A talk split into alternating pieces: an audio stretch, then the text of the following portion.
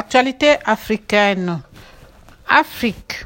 Avant d'accélérer à 3,3% en 2002, l'économie de l'Afrique subsaharienne devrait atteindre 2,8% en 2021 selon la Banque mondiale.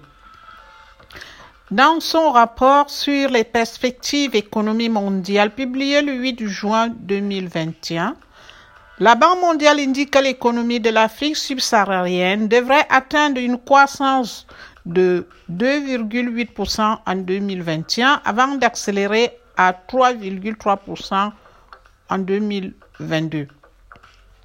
Cette croissance est soutenue, selon le rapport, par une reprise des activités économiques dans les secteurs qui ont été touchés par la pandémie de COVID-19. La Banque mondiale affirme que le redressement de l'économie dans certains pays tels que le Nigeria, l'Afrique du Sud et l'Angola devrait permettre de remettre la région sur une pente ascendante. Les experts de la Banque mondiale prévoient ainsi une croissance de 1,8% en 2021 et 2,1% en 2022 pour le Nigeria, 3,5% cette année et 2,1% en 2022. En Afrique du Sud et 0,5% en 2021 et 3,3% en 2022 en Angola.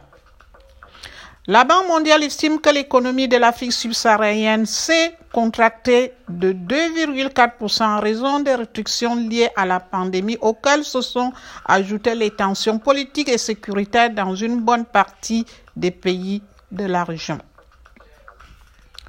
Ainsi donc, la croissance prévue en 2021 devrait donc permettre à la région et par ricochet au continent de connaître une reprise économique progressive jusqu'au retour au niveau pré-pandémique.